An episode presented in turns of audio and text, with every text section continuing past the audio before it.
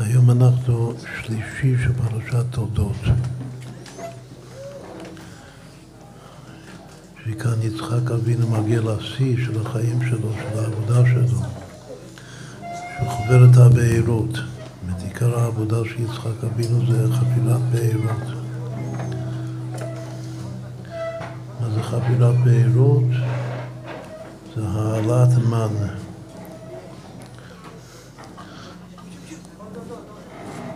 זה התעוררות והתלהבות של תשוקה מלמטה למעלה. תשוקת הכלה להתייחד עם החתן. התשוקה שלנו, כנסת ישראל, להתייחד עם הקדוש ברוך הוא, החתן שלנו. מי שפועל את זה, זה יצחק אבינו. וזו הדרך המיוחדת והכוח המיוחד שלו, שגם לא היה את זה כמו שאצל יצחק לא היה אצל אברהם אבינו, גם אצל יעקב אבינו. דווקא הבחינה, השליחות של יצחק אבינו, לעלות מן, לחפור בעירות.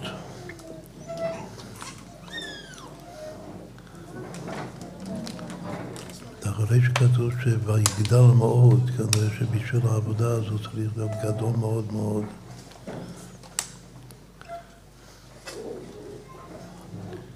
יותר עשיר מאבימלך, מהמלך, מהממלכה.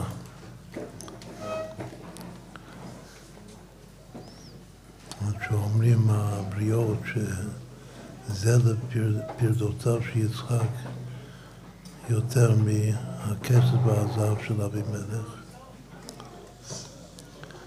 ואז אבימלך אה, שולח אותו, מקנא בו. לך מעמנו, כי עצמת ממנו מאוד. זה הפסוק של הממים של יצחק.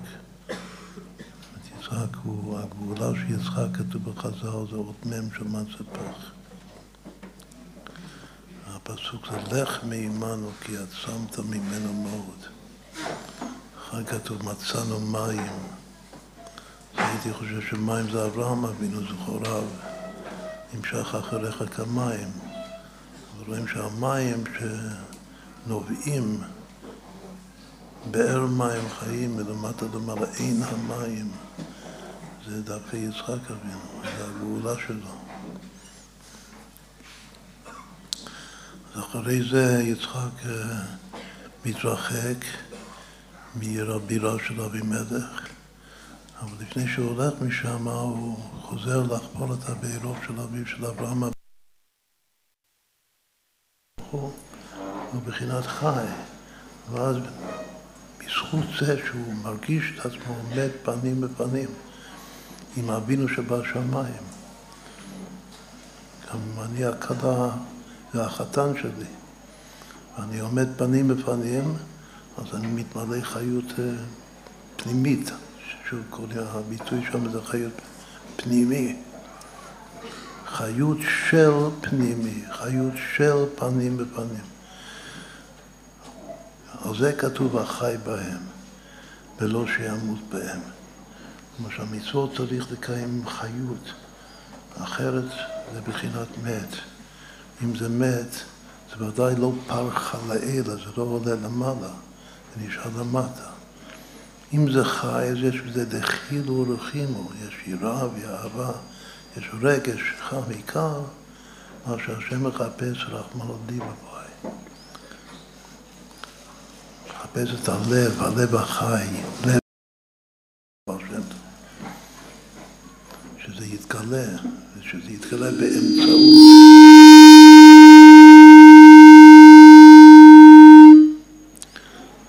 יתגלה באמצעות המצוות של השם, בשביל זה השם נתן לנו מצוות, שיש לנו חוש בקיום, יהודי יש לו חוש בקיום מצוות.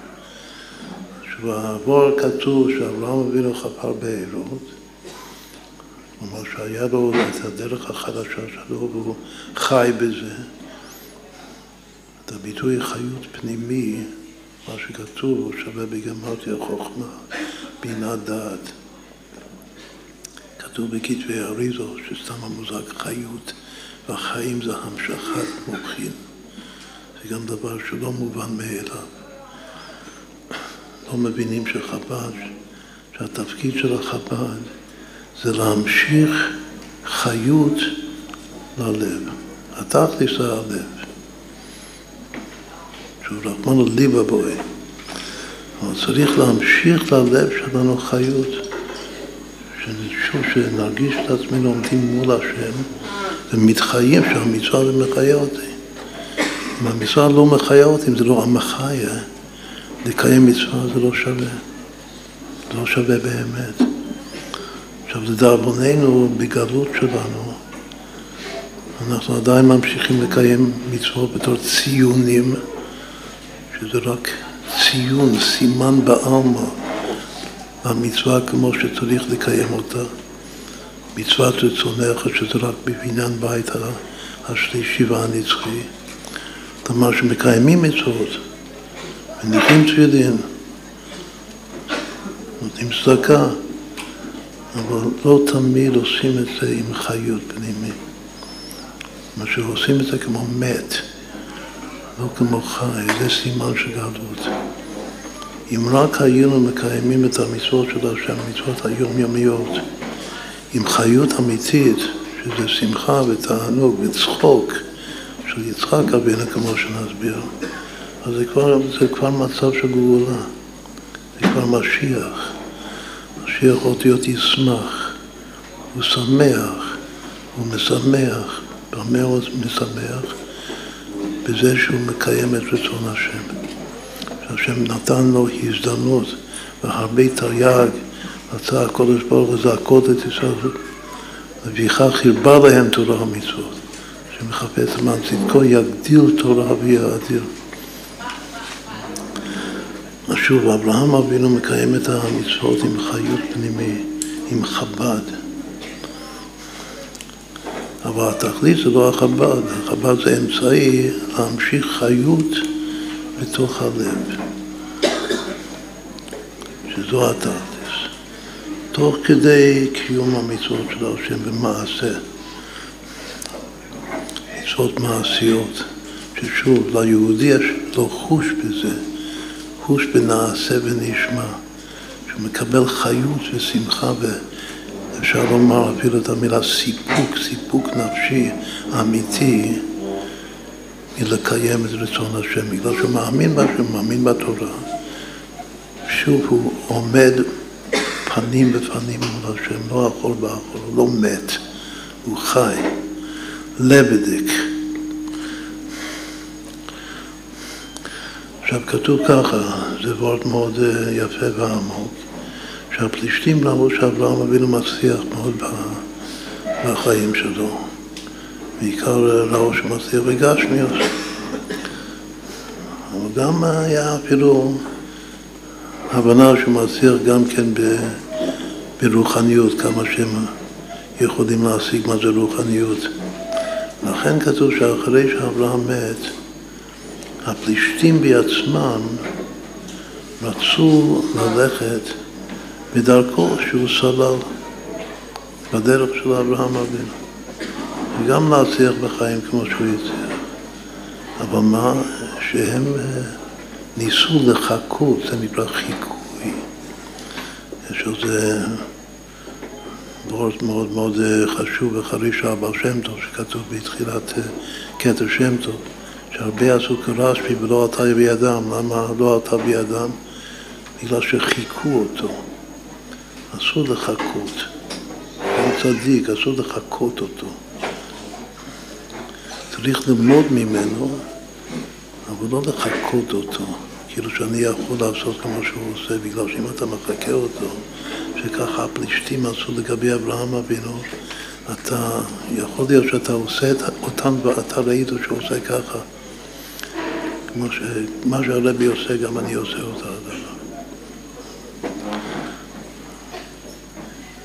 אם זה חיקוי, זה בלי החיות הפנימי של הרבי, איך שהוא עושה, כמו שהרבי עשה את זה חי, הלב דקבריאה, ואתה עושה את זה מת.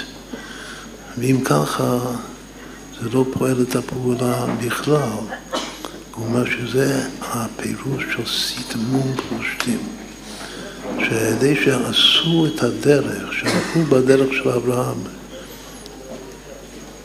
אבל בחיקוי, לא כמו אברהם באמת, אז זה סותם את הדרך. יש איזה דרך בעבודת השם, איך לעבוד את השם. אז אם זה חי, אז זה פתוח, וזה נובע שפע מתתא לעילא, זו מעלה מן בלשון הכוונה. אבל אם אתה עושה את מצוות אנשים מלומדה בחיצוניות, ובחיק, עוד פעם בחיקוי, אז אתה סותם את הדרך, רחמנא ליצלן. ככה מפרשים את הסיתמום פלישתים. אז לפני שיצחק אבינו עוזב את המקום הזה, הוא צריך לכבד את אבא שלו, שהדרך של אבא לו לא, לא תהיה סתומה. לכן הוא חוזר וחופר מחדש את הבארות של אביו. מה הפירוש לפי זה? שהוא מכניס בהם שוב שאפשר ללכת בדרך הזאת עם חיות. אבל שהדרך הזאת היא לא דרך מיושנת, שכבר לא רלוונטית לדור שלנו. הדרך של הדור הקודם, של הצדיק, של הרבי, של הדור הקודם, זה עדיין לגמרי רלוונטי ואפשר להחיות את זה. זה ככה מפרשים את, ה, את הסיפור הזה, הפירוש שלפני שהוא עוזב, לפני שהוא מתחיל לסלול את הדרך העצמאית החדשה שלו, יש לו דרך חדשה. אבל לפני שהוא מתחיל עם הדרך החדשה שלו, הוא, הוא לא יכול להשאיר סתום מה שסיתמו בגלל שהפכו את זה למצוות אנשים מלומדה. מה שהפלישתים סיתמו את הדרך של אבא שלו, הוא לא יכול להשאיר את זה ככה. לא מכובד לאבא שלו. אז קודם כל הוא מחיה מחדש את הדרך של אבא שלו, של הדור הקודם. אחר כך הוא הולך ומתחיל את העבודה העצמאית המיוחדת ששייכת לו. ששוב, עיקר העבודה, אפשר לומר שעיקר העבודה של יצחק זה יראה, יראת השם, פחד יצחק. אבל באמת עיקר העבודה שלו זה צחוק. הנקודה העצמית של יצחק אבינו זה צחוק, זה תענוג ושמחה בעבודת השם. את אברהם זה אהבה, אבל יצחק זה שמחה וכיף. שהכל יהיה בכיף, אבל כיף פנימי. שהפנימיות זה המוחין, זה החב"ד. עכשיו הוא מתחיל את הדרך החדשה שלו במקום חדש. כנראה שצריך להרחיק מקום בשביל להתחיל את הדרך החדשה של הדור החדש. אבל, אבל מה? וזה זה עיקר העומק כאן של העבוד.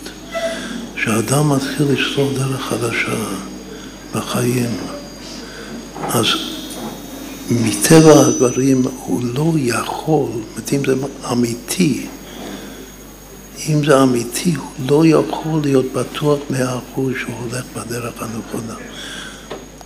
איך מחדשים משהו? איך אני יכול לחדש משהו שזה לא כמו אבא שלי, שזה לא כמו הרבי שלי, של הדור הקודם? איך אני אהיה נועז לחדש משהו בכלל? אז לכן כתוב שיש לו התלבטות והתחבטות פנימית בנפש, שהוא נלחם בתוך הנפש של הגוף הזה, נכון מה שאני עושה, או שזה לא נכון מה שאני עושה. אם אין לו את ההתלבטות הזאת, ההתחבטות הנפשית הפנימית, זה ודאי לא, לא נכון. וזה הבאר הראשון שהוא חופר בהתחלת הדרך שלו, שזה נקרא עסק. העסק זה לאו דווקא עסק עם הרועים, זה סימן חיצוני, אבל העסק הפנימי זה עסק מיני הווה. יש לו עסק בתוך הלב שלו, בתוך הקישקע שלו, בתוך הבטן שלו. הוא לא יכול להיות שלם ולדעת שהוא הולך בדרך הנכונה, בגלל שזה משהו חדש, דרך חדשה. אבל אחר כך עובר זמן, הוא עובר את החוויה הזאת הלא נעימה של העסק, שזה עסק בתוך עצמו. ואז הוא מגיע לעוד באר, שחופרים באר אחרת. וכאן הוא כבר שלם, שהדרך שלו זה באמת דרך שמוצאת חן בעיני השם. כל אחד צריך לרצות, למצוא חן, לעשות, לעשות נחת רוח. זה למצוא חן בעיני השם. אז בהתחלה הוא לא בטוח שהוא מוצא חן בעיני השם בדרך החדשה שלו. אבל עובר זמן, והוא כן מרגיש, חן זה גם ביטחון, ביטחון זה אותיות חן, טוב. שהוא מרגיש שכן, הדרך הזאת טובה בעיני השם. זה מוצלח. עליתי על משהו מוצלח, וזה, למה זה מוצלח? בגלל שזה מתאים לשורש נשמה שלי. אני לא צריך לעבוד לפי שורש נשמה של, של אחר, אפילו אבא, שהוא אב אמיתי. אבל מה? ברגע שהוא מגיע לאיזו שלמות פנימית, כלומר שהוא כבר לא מתעסק בתוך עצמו, הוא כבר שלם עם עצמו, אבל עדיין, זה דווקא, זה שמרגיש את השלמות הזאת, זה מעורר התנגדות מהחוץ. אז מתחילים להילחם איתו. אז באים המסנגדים האמיתיים ומתחילים לתת לו סטירות מכל צד ומכל פינה. ככה זה הסדר. קודם יש את העסק הפנימי עם עצמך. שזה חייב להיות ככה, לעבוד ככה. ואחר כך, כשאתה עובר את השלב הזה של העסק הפנימי, אז מתחילה ההתנגדות הרצינית מבחוץ. ואז צריך להעתיק משם, כמו יצחק אבינו, שזה להגיע לעתיק, שזה עתיק זה מדרגה שזה נבדל, כמו שאתה מתעלה. אתה לא, אתה לא נלחם. מתנגדים, אתה עולה לעתיק. כשאתה עולה לעתיק, אז שם הכל כיף, הכל תענוג. ובזכות זה אתה ירחיב השם לנו ופרינו בארץ, שהוא חופר שמה בעתיק. במצב הזה הוא חופר עוד באר אחרת וכבר לא רבים איתו. בסוף יש איזה שלב שמפסיקים המסנגדים לריב איתו. ואז הוא אומר שזה, עכשיו הגענו לתכליס האמיתית, שהרחיב השם לנו ופרינו בארץ. אז כל זה פירוש יפהפה והפירוש האמיתי, כאילו מרגישים שקוראים את זה ומתבוננים בזה, שזה פירוש מאוד מאוד אמיתי בדרך החדשה שיצחק אבינו בחפירת הבארות שלו. שקודם זה שוב, קודם דבר ראשון, לחזור ולחפור את הבארות של אבא. להחיות מחדש את העבודה של אבא, שסיכמו את זה הפלישתים בכך שהם רצו ללכת בדרך של אבא, אבל הכל בבחינת מת, לא בבחינת חי. אז זה דבר ראשון. אחר כך אתה הולך משם, ואז שוב, יש לך כל הזמן בוער בפנים הדרך החדשה שלך. כמה שוב, הביטוי כאן בכל התורה הזאת זה דרך חדשה. שאב זה מי שיש לו דרך חדשה. כמה שווה הביטוי הזה דרך חדשה? מה עם דרך? דרך חדשה תעשו זה שווה ישראל. כתוב בחז"ל שכל אחד מהאבות נקרא ישראל, לא רק יעקב אבינו נקרא ישראל, גם אברהם נקרא ישראל וגם יצחק נקרא ישראל. האבות, כל אחד מהאבות הוא ישראל. למה? בגלל שכל אחד מהאבות, וזה הגדר של האב, להיות אב, שיש לו דרך חדשה. שהוא לגמרי, לגמרי קשור בפנימיות לאבא שלו, אם זה יעקב אבינו וסבא שלו. בכל אופן יש לו את הדרך הזה, והוא יודע שזה מה, בשביל זה השם שם אותי בעולם, בשביל לחדש את הדרך החדשה, לטובת כולם. עכשיו אנחנו משנת הקל. הקל את העם, האנשים, אנשים ואתה וגרך, אשר בשעריך, צריך להקיל את כולם ביחד. מה שעושים אה, כינוס, הרבה יהודים ביחד, אז הרבי אומר שזה, צריך לחשוב על המשמעות של השנה הזאת ולקיים את זה בפועל על ידי הכינוס של הרבה יהודים, שזה הקל. עכשיו, האקר, כמו שכתוב בתורה, זה אנשים, נשים וטף. אחד מהפירושים של אנשים, נשים וטף, וגם אחר כך גר, זה כולל גם את הגר, זה שזה גופה כנגד אברהם, יצחק, יעקב ודוד, זה מרכבה. מי שמכיר את האנשים זה אברהם אבינו. מי שמכיר את הנשים, את הקהל נשים זה יצחק אבינו. ומי שמכיר את הטף זה יעקב אבינו. מי שמכיר את הגר, את הגרים, זה דוד המלך. דוד מלך ישראל חי וגמר. זה נשמע גם חידוש, מה אמרתי עכשיו. נתחיל מיצחק, היות שהפרשה מדברת על יצחק. למה אמרתי שיצחק הוא מקיל את הקהל, זה בלשון חז"ל זה נקרא קהל נשים. הנשים זה ככה בפני עצמן. אז כתוב שזה בגלל שעד גיל 37, עד העקידה, יצחק היה, יצחק אבינו היה נשמה בנוקבה. הוא היה גוש של זכר, אבל בנשמה, בפנימיות, הוא היה אישה, ולכן הוא לא היה מסוגל להתחתן, לא היה מסוגל להוליד ילדים, בגלל שהוא היה נשמה דנובה. כלומר שהוא היה לגמרי לגמרי ילד של שרה אימנו, של אימא שלו.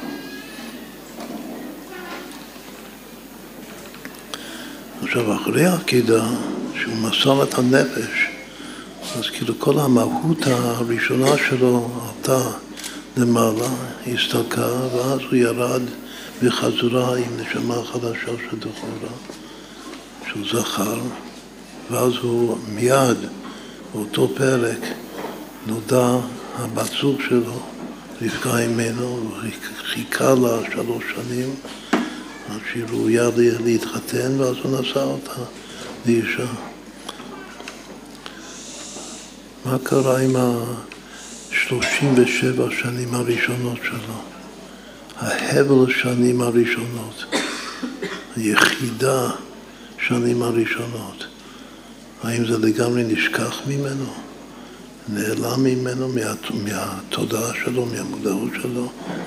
ודאי שלא. הוא זוכר היטב, אף על פי שהוא עלה לגן עדן עוד פעם וירד מחדש, כאילו בריאה חדשה. אבל גם כבריאה חדשה, הרשימו, הרושם של השלושים ושבע שנים, שהוא בחינת אישה, זה נשאר. בשביל מה? בשביל מה זה טוב? למה הוא צריך, למה ההשגחה הפרטית של הקדוש ברוך ככה סיבב את, את, את העניינים שיוולד נקבה וגם אחרי שהוא הופך להיות זכר הוא יישאר עם הרשימו של הנקבה, של האישה. אז זה פשוט מאוד. זה בשביל שהוא יזדהה, שיבין היטב ויזדהה עם הטבע הנשי. שיוכל להכיר את הנשים בשנת הקל עכשיו. בגלל שהוא מבין בנשמה של האישה, הוא עכשיו זכר, אבל הוא עדיין מבין וחש מה זה להיות אישה. בדרגה לא, יעקב גם לא.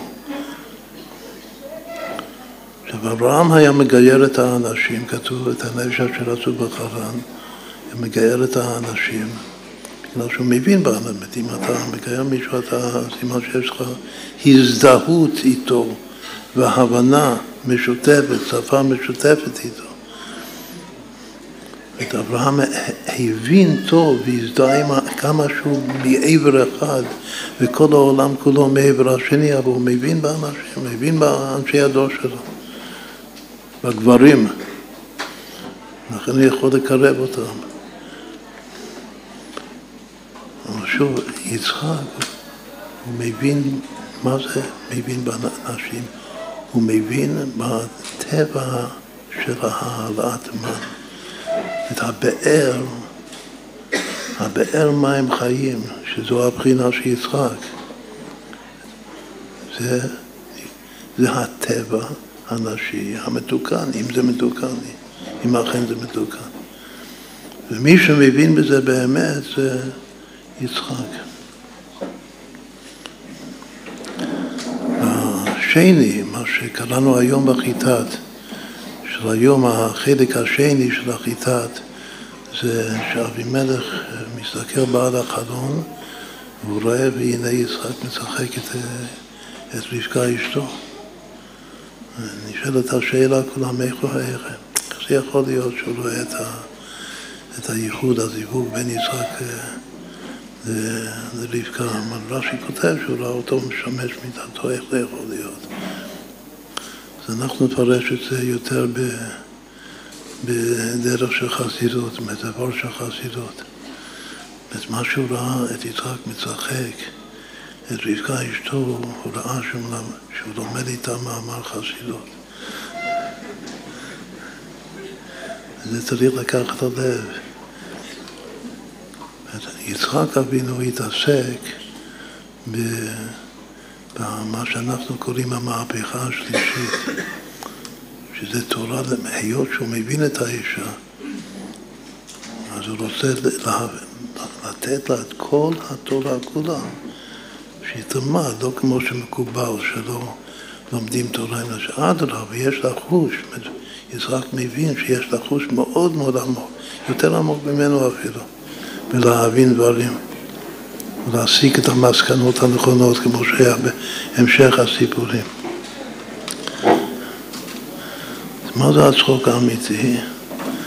זה ללמוד עם אשתך מאמר חסידות. שהרבי הרש"ב, של הבאזיק מעומר, כך הם היו עושים. כנראה שכל יום היה להם קביעות, חברותא, של ללמוד חסידות ביחד. אין, אין צחוק יותר מזה. זה הפירוש שלנו שיצחק מצחק. ושוב, זה בגלל את היכולת כך לשחק את רבקה אשתו עם מאמר חסידות עמוק. זה בזכות זה של 37 שנים הראשונות של החיים שלו היה בחינת נוקבה. יעקב אבינו הוא מבין בתו. למה? בגלל שכתוב שהוא קטן. מיעקב מיעקב קטונו. גם על פי פשט, מה עיקר העבודה של יעקב אבינו? עיקר הצער כתוב בחז"ל של יעקב, זה צער גידול בנים. להתעסק, הוא היה צריך להתעסק חזק בחינוך, לחנך, יש הרבה ילדים, יש נכדים, שגם כן בני בנים, הרי בנים צריך לחנך אותם. שכולם ילכו בדרך הישרה, וזה עיקר עבודת החיים שלו. לבנות את בית ישראל על ידי שהוא מתייחס לילדים. מחנך אותם, מי זה הנכד הראשון שלו? הנכד הראשון שלו זה הבן שלו ראובן, קוראים לו חנוך. סבא שלו היה מחנך, היה התמסר במסירות נפש לחנך, בגלל שהוא בעצמו קטן. עוד פעם, מה אמרנו? עם מי שאתה מתעסק בשליחות שלך, זה אותו אחד שאתה מזדהה איתו בגלל שאתה באמת כמוהו. מלמד בחדר שמתעסק עם ילדים קטנים, הוא צריך להזדהות עם הילדים. צריך לזכור איך שהוא גם ילד. היה ילד ועדיין ילד. וזה לא חושבים, לא, לא חושבים על זה ככה, אבל זה יעקב אבינו. יעקב אבינו הוא הקטן, והוא מבין בקטנים, מבין בתף, הוא מטופל, כתוב שטיפול, להיות מטופל, שזה הרבה ילדים אצלך, באחריות שלך, זה מלשון תף. אז אם כן, מה אמרנו עכשיו? שאברהם אבינו מבין באנשים, ויצחק אבינו מבין בנשים, לכן הוא יכול להכיר אותם בשנת הקל. ויעקב אבינו מבין בתו, בחינוך, לכן הוא יכול להכיר את התו. ומי מבין בגרים? דוד המלך, למה? בגלל ש... איך הוא מלך? הוא מלך בזכות הקופה של שרצים שמונחת מאחוריו. מה זה הקופה של שרצים? זה הייחוס שלו, שהוא מיוחס לרות המואביה, גיורת. והראשו, הראש שמרשימו הזה שהוא בעצמו לא מיוחס לגמרי לעם ישראל, רק שהוא מיוחס עם הקופה שרצים לרות המואביה, זה נותן לו את הכוח להזדהות, להרגיש את הגר. להזדהות עם הגר ולרצות לקרב את הגר. עכשיו, לפי מה שאמרנו עכשיו, יש לנו פירוש חדש ויפהפה לגבי ארבע מהפכות. שהמהפכה הראשונה זה להבין, זה מהפכה של חינוך, שצריך לכתוב את התורה. מה זה המהפכה הראשונה? זה המהפכה שכותבים את התורה שבעל פה, שעד עכשיו היה אסור לכתוב את התורה שבעל פה. בשביל מה מותר לכתוב את זה? עת לעשות השם הפרו תורתך. בשביל מי? בשביל הקטנים בעם ישראל. בשביל לחנך את הילדים, גם, גם אנשים גדולים יכולים להיות קטנים, שצריך, שבלי שכתוב, אז, אז הגענו לדור כזה שהוא לא מסוגל לזכור בעל פה וללמוד הכל פה. הוא צריך דברים כתובים לפניו. שיכול לשלם אותם מתוך הכתב. מה המהפכה השנייה? המהפכה, אז אם כן המהפכה הראשונה בתורה זה באמת מתאים בגלל שיעקב אבינו איש תם יושב אוהלים. גם מה הוא עושה שהוא קטן? כתוב את זה, איש תם יושב אוהלים לפני שהוא גדל, שהוא קטן. יושב באוהלו של, של שם ועבר לומד תורה. לכן הוא עמוד התורה. ולכן המהפכה הראשונה מתייחסת אליו, יעקב אבינו. המהפכה השנייה זה בשביל מי? המהפכה השנייה זה בשביל כבר תלמידי חכמים שראויים לשבת בקודש וצריך לפרנס אותם. מי ששייך לפאה השמאלית של האדם הראשון, יש לו בחינת דין ושמאל, הוא אומר שזה חילול השם לתת להם. צריכים ללמוד תורה לשמה בלי אה, פרנסה, לקבל מלגה בכלא. זה הרמב"ם. אבל מי ששייך לאברהם אבינו, שהוא החסד, מה זה חסד? שהוא מפרגן, הוא לומד זכות מה שחייבים לפרנס אותם. עת לעשות השם, הפעילו תורתך, זה הבית יוסף. שהוא אומר שהמנהג של עם ישראל זה לא כמו הרמב"ם. זו המהפכה השנייה. לפרנס תלמידי חכמים, לפרנס אנשים שרוצים ללמוד תורה ושעתידים בעזרת השם להיות מורי הוראה בעם ישראל. אחר כך באה המהפכה השלישית, שזה תורה לנשים, בלי הגבלות. את החידוש של כל מהפכה, שזה כבר בלי הגבלות. אז לפי מה שאמרנו עכשיו, מי, מי מנחה את זה, מי מוביל את זה, המהפכה שזה יצחק אבינו. ובסוף, המהפכה הרביעית, שזה אור לגויים, מי שמוביל את זה זה דוד מלך ישראל, חי וקיים. אז בזה אנחנו הרווחנו עכשיו הסבר שלם. הקבלה לגבי המהפכות. אז לחיים לחיים נעשה הפסקה עכשיו. שנזכה לחפור כל אחד לסלול מסילות, כתוב אשרי אדם עוז ובך מסילות בלבבם. בתוך הלב האדם צריך לסלול את הדרך המתיח, הדרך החדשה, הישראל שבו, את הדרך חדשה ממוצע ישראל. כל אשר בשם ישראל יכונה שימצא את הישראל שלו ויסלול את זה לשם שמיים וכל יהיה לו עסק עם עצמו. אחר כך יהיה לו שטנה מבחוץ. ובסוף בעזרת השם יגיע לרחובות. כי אתה ירחיב השם לנו ופרינו בארץ, לחיים ולחיים.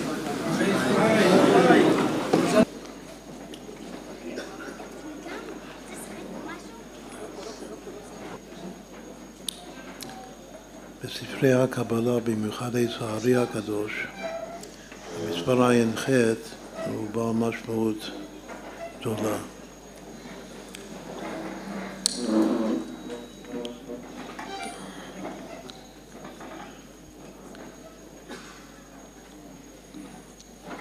זה שלוש פעמים שם הוויה. שלוש פעמים שם הוויה זה בעצמו שם קדוש, שם של י"ב אותיות, שזה יוצא מברכת כהנים. בברכת כהנים יש שלושה שמות הוויה. בכל ברכה יש שם הוויה, יברך השם ישמרך יאיר הוויה פניו אליך ויחנק ויישא הוויה. תמיד השם הוויה בברכת כהנים היא המילה השנייה בברכה. יברכך השם, יאר השם, יישא השם. עכשיו הכוונה הזאת מופיעה בכמה וכמה מקומות בקבלה. כל פעם שנוטלים ידיים, אומרים המוציא לחם מן הארץ, טובלים את הלחם שלוש פעמים במלח. מלח זה צירוף אותיות לחם. לחם וגם מלח זה שלוש אותיות, הערך הממוצע של כל זה שם הוויה. אז ככה צריך לכוון, שהשלוש פעמים, השלוש תפילות, זה לעורר ולגלות את השלושה הוויה. גם האריזו כותב שהמספר הזה זה מזלה, את עין זין. השנה הקודמת זה מזל, אבל הוא כותב בפירוש שע"ח זה בארמית זה מזלה. כאילו זה מעורר את המזל העליון, שלפי הבעל שם טוב, המזל העליון שלנו אין מזל לישראל, זה עין מזל לישראל, נוצר חסד. בי"ג מידות הרחמים, המידה השמינית, שאור אבא יונק מה... המידה השמינית הזאת נוצר חסד.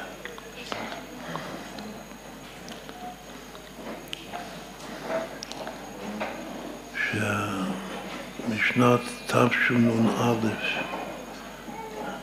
שאז הרבי הרש"ב היה בן 130 שנה, הרבי אמר כמה שיחות עמוקות שעיקר התוכן של השיחה הזו להסביר ש-130 של הרבי הרש"ב זה חמש פעמים הוויה.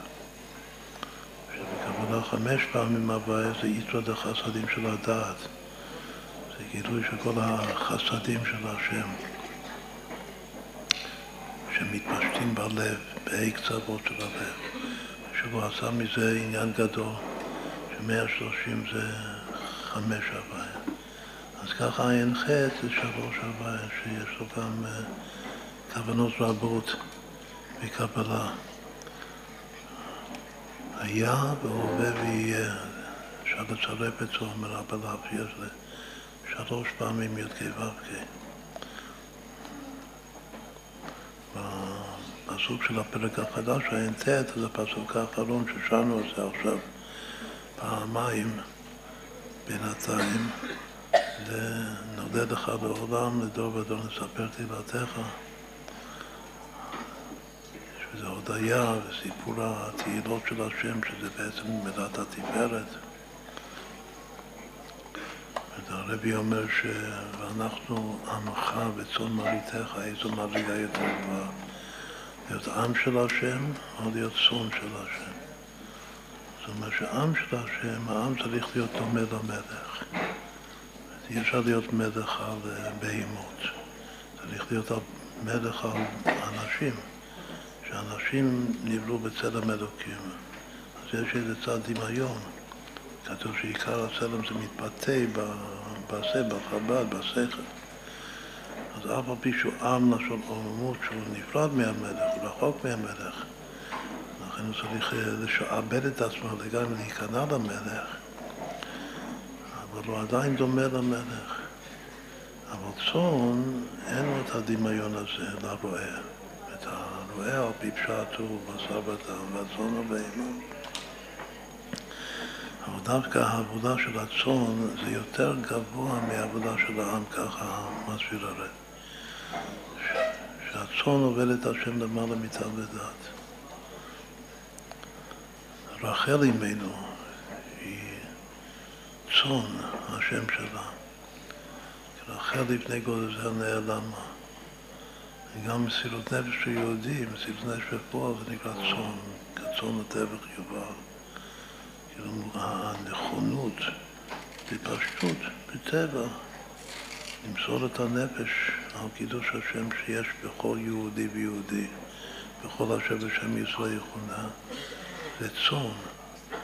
גם כתוב שצאן זה מלשון צאנה וראנה, זה לצאת מעצמי דווקא. צא אני, ואיך אמר הדבר זקן, צא אני וראנה וראי עין. זה המזל ישראל, המזל. עם זה עדיין, יש בזה פן של טעם ודת. אבל צאן זה לגמרי למעלה מטעם ודת. לכן הצאן הוא עבודה יותר עמוקה ויותר ייחודית לנו כיהודים, אפילו מעם. בכל אופן צריך להיות גם עם וגם צאן, ואנחנו עמך וצאן מרעיתך. ואז נודה לך לעולם, נודה זה הוד, לעולם זה נצח, נצח זה לעולם ועד. אחר כך דור ודור, דור ודור זה דחילו ורחימו, כתוב. לדור ודור נספר תהילתך. נספר את התהילה שלו לתפארת. לבאר אותך, לספר את התהילה. עכשיו, עם, היחס בין עם לצאן, אמרנו שצאן זה רחל ממנו, זה עצם המלכות. העם זה גם מלכות, אין מלך בלא עם. אז המדרגה יותר גבוהה. אבל סוף זה העצם. זה הנעוץ סופן בתחילתן, הצאן נעוץ בתוך הכתר. אבל במלכות הצאן יותר למטה, העם יותר גבוה. כלומר שיחסית העם הוא היסוד, הצדיק, עם צדיק. והצאן הוא המלכות, שאנחנו הולכים אחרי הצאן, אחרי הרועה, כצאן, מה שנקרא על עיוור. אז אם כן, יש בתוך הפסוק הזה, המסיים את הפרק, אה, רמז של כל המידות של הלב, שזה יסוד ומלכות, עם וצאן, ויש בזה הוד ונצח, שזה נולד לך בעולם, ויש בזה ותחיל הולכים וזה חסד וגבורה. אה, לדור ודור נספר תהילתך, התחתית של התחיל להגיע לתפארת ששם מספרים את תהילתך של הקדוש ברוך הוא.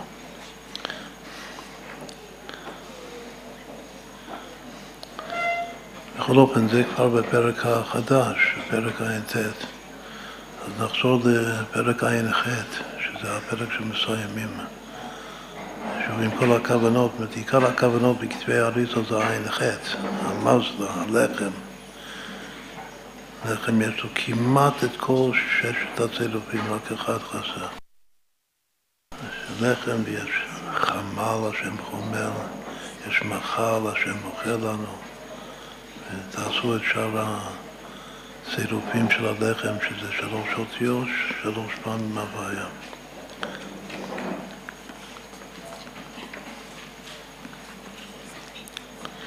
גם התורה הקדושה נמשלה ללחם. לחמו ולחמי. גם כן אוריין תליטאי, תורה משולשת, שאחד מהפירושים של משולש יש בזה שלוש פעמים הוויה, כמו ברכת כהנים. מה הפסוק העיקרי בפרק ע"ח בתהילים? הפסוק החשוב ביותר שאנחנו אומרים את זה כל יום. אומרים את זה דווקא לפני תפילת ערבית, כמו שהאריזה מסביר למה. והוא רחום יכפר עוון ולא ישחית, ירבה להשיב אפו ולא יאיר כל חמתו. יש בפסוק הזה י"ג תיבות. כתוב שהוא כנגד י"ג מידות הרחמים, כך הוא גם מתחיל והוא רחום. י"ג מידות הרחמים של, לפי הזוהר, שזה מתחיל מקר. שככה גם כוונות האריזה, המידה השנייה זה רחום, קר רחום וחנוך. אז י"ג מידות הרחמים זה מתחיל כרחום, יש שם י"ג מידות. וגם הפסוק הזה הוא מתחיל והוא רחום, שרחום זה המילה השנייה, ויש בדיוק י"ג תיבות כנגד מידות הרחמים, כך כתוב. מה המיוחד בפסוק הזה חוץ מהפשט? גם צריך להבין שוב למה הוא נקבע לפי הארי לומר את זה לפני תפילת ערבית. אז כתוב במסורה שהפסוק הזה זה החצי של ספר תהילים.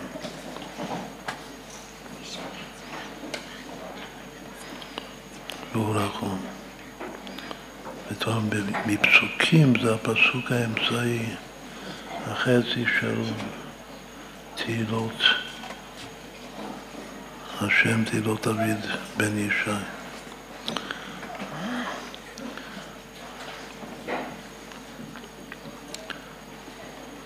כתוב שזה כמו הלילה, שהלילה מתחלק לשני חצאים.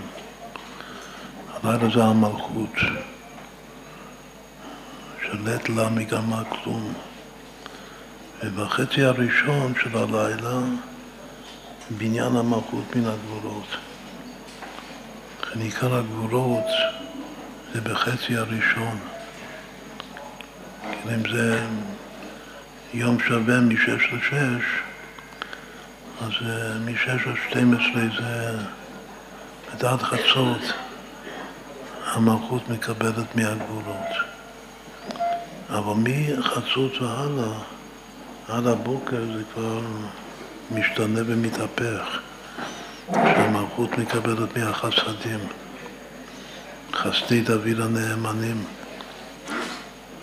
לכן זה זמן של התעוררות רחמים, זמן שהצדיקים משתעשים מגן עדן עם הקודש ברוך הוא. זה זמן מסוגל ללמוד תורה. להתחנן, לומר תפילות, עם, עם חיות, מה שדיברנו, כל החיות פנימית. עכשיו המעבר בין החצי הראשון שזה גבולות לבין החצי השני שזה חסדים, כתוב, זה, זה הכוח המיוחד של הפסוק הזה.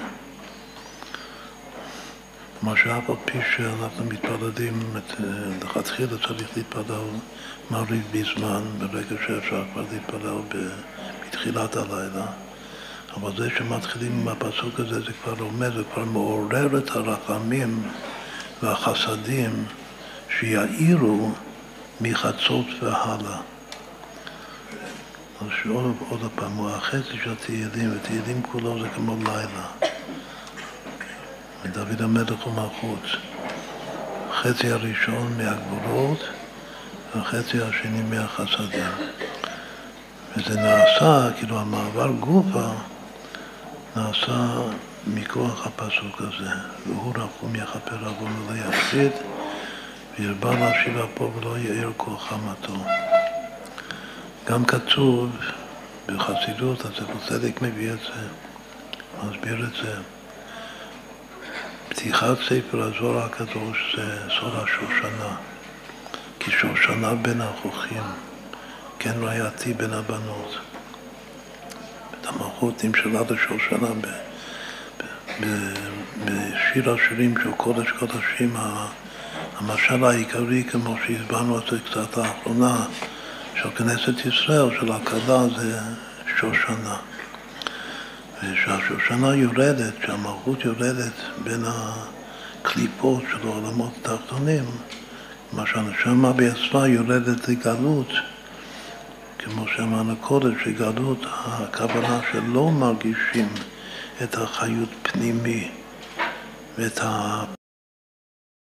העמידה נוכח בני השם דווקא בשעת קיום המצוות וחי בהם, אז המלכות וגדלות, ואז היא בין הכוחים.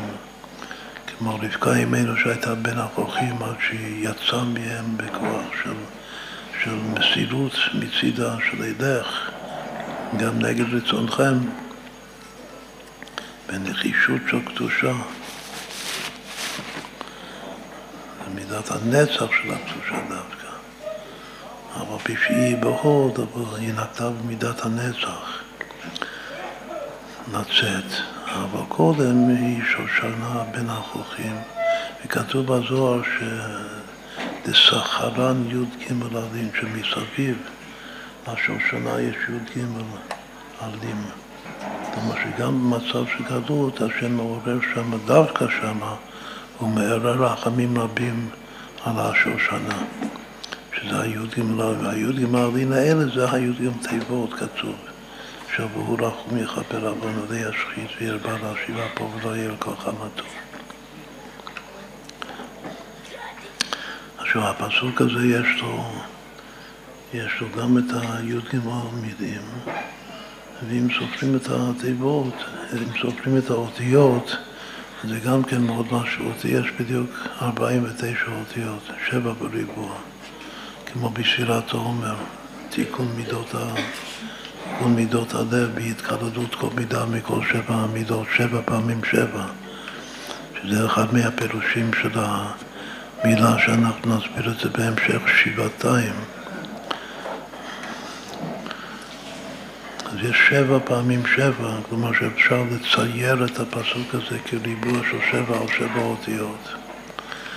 אז יש פה גם את הסוד של השלוש עשרה, שזה שלוש עשרה תיבות, וגם את השלימות של השבע, שזה שבע בריבוע אותיות, וזה כבר משהו מאוד אה, יפהפה. אבל עיקר הסוד של הפסוק הזה כתוב בקבלה, זה שיש פה המתקה ותיקון של ארבע קליפות ששולטות בעם ישראל כנסת ישראל בזמן הגלות, בזמן שהשושנה היא בין החוכים, שמה הם עוון, משחית, אף וחימה. הפסוק הזה, שוב, זה פסוק של לילה, או של המתקת הדינים בלילה עד להפיכת הגבולות לחסדים בחצות, בנקודת חצות. וכבר אנחנו מקדימים את זה כאשר מתפללים ערבית ופותחים עם הפסוק הזה בתחילת הלילה. אז באמת לפי זה הם רוצים להמתיק כבר מההתחלה את הדינים של הלילה, שזה, הלילה זה הגלות, אז כדאי להתפלל בזמן תפילת הערבית. עכשיו יש ארבע קליפות ששולטות על עם ישראל. שם עוון ומשחית ואף וחימה. הפסוק הזה ממתיק אותם לפי הסדר, והוא רחום, השם רחום, וברחמים שלו יכפר עוון, שזה המתקה של העוון, ולא ישחית, זה המתקה של המשחית. הוא רחום יכפר עוון וישחית והרבה ומרבה, המילה והרבה זו המילה האמצעית, השביעית של הפסוק. והרבה להשיב אפו, מרבה להשיב את האף שלו, גם ממתיק את האף, ולא יאיר כל חמתו. זה משהו נפלא, שיש פה ארבע המתקות ותיקונים של עוון והמשחית והפרחים. קודם דיברנו על הסוד של המילה ישראל. אמרנו שדרך חדשה בימת ישראל כאן יש גם רמז של ישראל בפסוק הזה. עכשיו, הפוך המטור, שתי האחרונות שזה הולך ביחד תמיד, כמו יגורתי מפני האף האחים, מה שאומר משה רבינו. משה לא פוחד מהאף האחים. וכאן הפסוק הזה בא להמתיק את זה, לתקן את זה. שתי המילים, אפו חמתו שווה, זה גם שווה ישראל, כלומר שהתיקון של האף האחימה של השם זה מכוח ישראל. שאם אנחנו הסברנו שישראל זה הייחוד בנשמה היהודית לחדש דרך בעבודת השם בדיוק בהתאם לשורש נשמתו וזה הרצון וזה החן הפנימי שמוצא בעיני השם אז הישראל הזה הוא ממתיק את האף האחימה מה לגבי שתי הראשונות שכתוב הפסוק הזה מתחלק לשתיים, כמו רוב הפסוקים בתהילים. המפסיק הגדול בספרי אמת, בטעמי אמת, זה לא האתנחתא. אתנחתא זה שני, אבל העיקר זה עולה ויורד. יש טעם שנקרא עולה ויורד, שיש לו שני חלקים לטעם הזה. שכאילו יש סימן אחד למעלה זה נקרא עולה, ויש אחר כך סימן למטה, בדרך כלל באות הבאה, לא באות האות. צריך להתאים את זה, הדגש על השני. זה מאוד חשוב אם רוצים לקרוא את התהילים נכון. אז העולה ויורד כאן זה והוא רחום יכפר עוון ולא ישחית. זה החצי הראשון של הפסוק. ואחר כך ירבה להשיב אפו ולא יהיה כל חמתו, זה החצי השני. החצי הראשון זה שש מילים, החצי השני זה שבע מילים. אם עושים את הגרמטיה ומצמצמים את זה למספר קטן ועד למספר קטן האחרון, אז כל החצי הראשון של הפסוק שיש בו שש מילים הוא שווה שש. וכל החצי השני של הפסוק שיש לו שבע מילים שווה שבע. זה גם פלא שביחד זה 13. אם עושים את זה כל מילה במספר קטן האחרון, אז כל הפסוק הזה יהיה שווה חן. אז זה מתאים ליום החן. נדבר על, על הפסוק שהפסוק הוא הציר הנאמן האמצעי של ספר תהילים.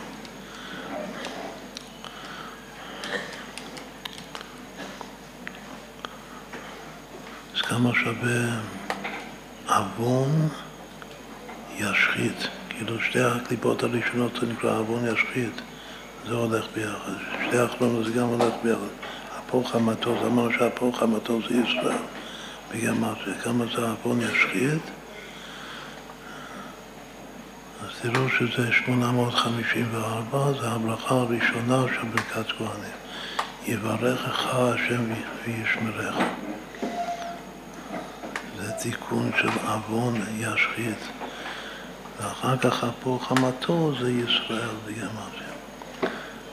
עכשיו נתבונן גם במשהו פלילי, גל עיניי ויביט הנפלאות מתורותיך, משהו פלילי ביותר בפסוק הזה, שזה, שזה לכבוד הסיום של עין חטא. דרך אגב, איך מרגישים בפשטות שהגעתי לפסוק שאני קורא את הילדים, כמו בשבת מברכים פעם אחרת, שמנהג לקרוא את כל התהילים, מה אני מרגיש כשאני מגיע לפסוק הוא רק יכפר עוון היש? שעד הפסוק הזה זה היה לי קשה. מהפסוק הזה והלאה עד מהירה ירוץ פרעה, זה רץ לי התהילים עד הסוף. זה ממש מוחשי, מי, ש... מי שזה לא קל לו לומר את כל ספר הדין. מי שקל לו אז ברוך השם, אשרי, אשרי האיש. אבל מי שזה לא פשוט, אז הוא צריך לעשות מאמץ גדול עד שהוא מגיע לבורח. אבל משם זה כבר רץ מעצמו. וזה בדוק ומנוסה מתוך הניסיון שלנו. בכל אופן, הכי יפה בפסוק הזה זה המיקום של הארבע הקליפות האלה שאני ממתיק בפסוק הזה, שלכן אומרים את זה לפני תשובה.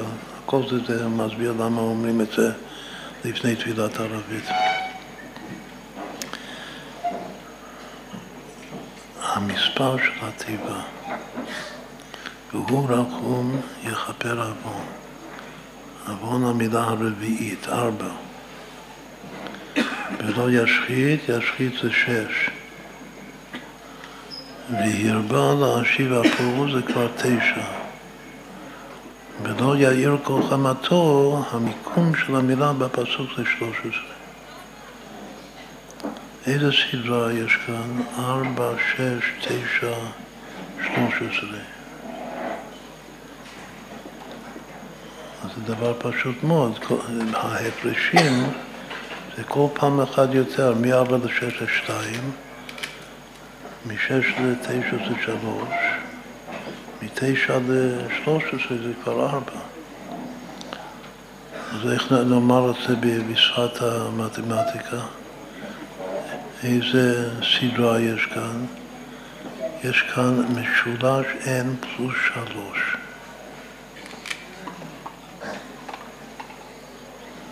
משולש אחד זה אחד, פלוס שלוש זה ארבע, משולש שתיים זה שלוש, פלוס שלוש זה שש, משולש שלוש זה שש, פלוס שלוש זה תשע, ומשולש ארבע זה עשר, פלוס שלוש זה שלוש עשרה. וככה מה יהיה המספר הבא? שמונה עשרה. וכך הלאה. גם כן, מה יהיה המספר העשירית? חן. שחן זה 55, זה משולש 10 פלוס 3. יש גם כן תופעות מאוד מאוד יפות רק בסדרה הזאת. מה עוד יש כאן? אם אני מכפיל, זה נקרא הכאה. מכפיל את המספרים האלה, המיקומים של ארבע הקליפות כאן בפסוק. את ארבע פעמים שש, פעמים תשע, פעמים שלוש עשרה. אז מה, איזה מספר נקבל? אלפיים שמונה מאות ושמונה. מה זה? זה אהבה כפול יראה. בגלל שארבע, שש, תשע שווה יראה בהכאה, ושלוש עשרה שווה אהבה. אז יש כאן דור שלם של דחילו ורחימו.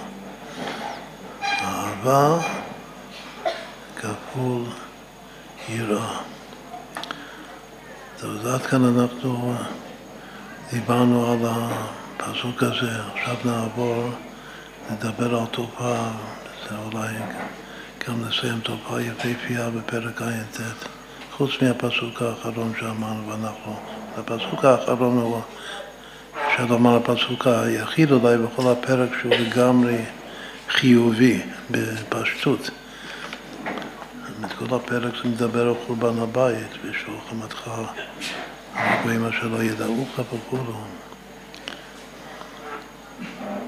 נביאו הישמו. אבל הפסוק לפני הסוף, הפסוק השני לפני ואנחנו עמך, בצאן מרעיתך. הפסוק הזה זה והשב לשכנינו שבעתיים אל חיקם חרפתם אשר חרפוך עדני, השם. עכשיו כל הפרק הזה, זה, על פי פשט זה בקשת נקמה נגד אלו שהחריב לנו את הבית. הגלו אותנו בין האומות. מי זה שכנינו? כתוב שכנינו זה אדום. ככה מפרשים מסבירים. שהוא גם אח שלנו וגם שכן שלנו.